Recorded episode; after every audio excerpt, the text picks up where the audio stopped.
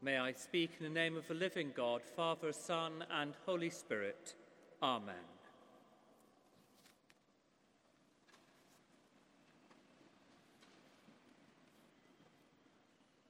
The Forth rail bridge, which carries trains northwards across the Firth of Forth from Edinburgh into the Kingdom of Fife and beyond to Dundee, Arbroath, Montrose, and Aberdeen, was opened on the 4th of March 1890. But there has been a crossing at this very point since the 11th century, when Queen Margaret of Scotland established a ferry to carry pilgrims to St Andrews. Margaret whom the Church remembers each year on the 16th of November, was no stranger to the dangers of travelling by boat. Indeed, the story of the stilling of the storm on Lake Galilee, which we have heard again this afternoon, was one with which she could certainly empathise. A member of the English royal family, Margaret was born in exile in 1046. She came to England with her family at the age of 10, but following the defeat of the English at the Battle of Hastings in 1066, was forced to flee the land of her forebears. She set sail for Hungary, where she had been born and raised but her ship was forced off course by a severe gale, and she and her family had to take shelter in the Firth of Forth. On hearing of her plight, the King of Scotland, Malcolm III, rushed to her aid and was captivated both by her physical beauty and by the beauty of her personality. They fell in love and in the year 1070 they were married. These were dark days for Scotland. The people were poor and the church was ineffectual. But under the gentle and loving guidance of Margaret, an educated and devout woman, both the Scottish nation and the Scottish church began to flourish.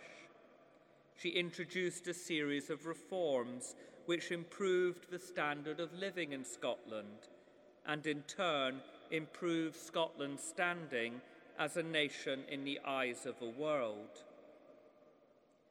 One might have imagined that Margaret, who had spent most of her life as a refugee fleeing from marauding kings, would have been an anxious and fearful woman. And yet, history has shown that she retained at all times a quiet and prayerful dignity, which profoundly affected those who were close to her. Nowhere is this more evident than in her determination to carry pilgrims across a difficult strait of water.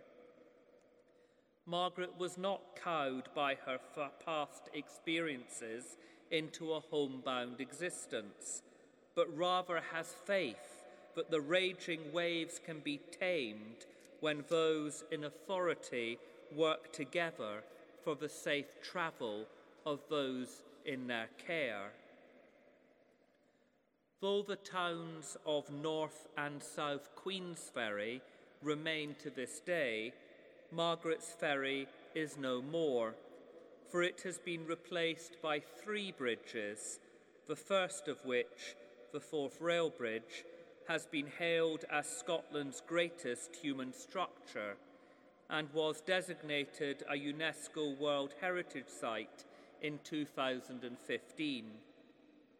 It was designed by Sir John Fowler and Sir Benjamin Baker, who had previously overseen the construction of London's first underground railways some two and a half kilometres in length, it carries trains 150 metres above the river below. It comprises three great cantilever structures, each the height of this cathedral and was the first major structure in Britain to be built of steel. It took seven years to build the Forth Rail Bridge, and at the height of construction, some 4,600 workers were employed, 57 of whom tragically lost their lives. But over the years, this extraordinarily beautiful bridge has required near continual maintenance. It was completely repainted in the first decade of this century. Some 240,000 litres of paint, specially designed for the oil industry, were used. But although this may last for a few years more, there is always something to be done to keep 200 trains a day thundering across this incredible structure enabling people from different communities to come together freely and in peace is a biblical imperative. Indeed, our heavenly hope, described so beautifully by the prophet Isaiah, speaks of that glorious day when the mountain of the Lord's house shall be established as the highest of the mountains, and all the nations shall stream to it. A day when nations shall beat their swords into plowshares and their spears into pruning hooks and learn war no more. This longed for day is, however, something that we must work for.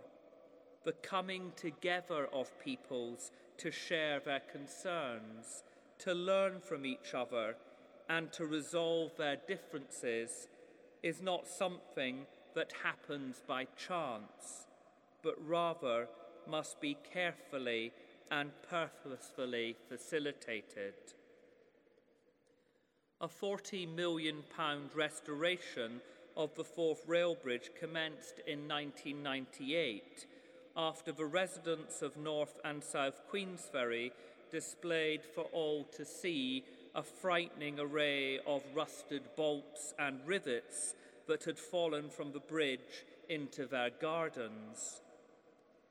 Today there are, I fear, a few rusting bolts and rivets falling from the great international institutions and gatherings that have traditionally brought peoples together and fostered peace in our world, because they are being attacked and undermined by people pursuing populist agendas and self interest at the expense of the greater good. But if we are to enjoy peace and cooperation in our world in the future, we must act now to strengthen and repair all that brings people together. Inspired by the wisdom and fortitude of St Margaret of Scotland and the great Victorian engineers of the industrial age, may we have the courage to build today the most fantastic feat of them all, the kingdom of God. Amen.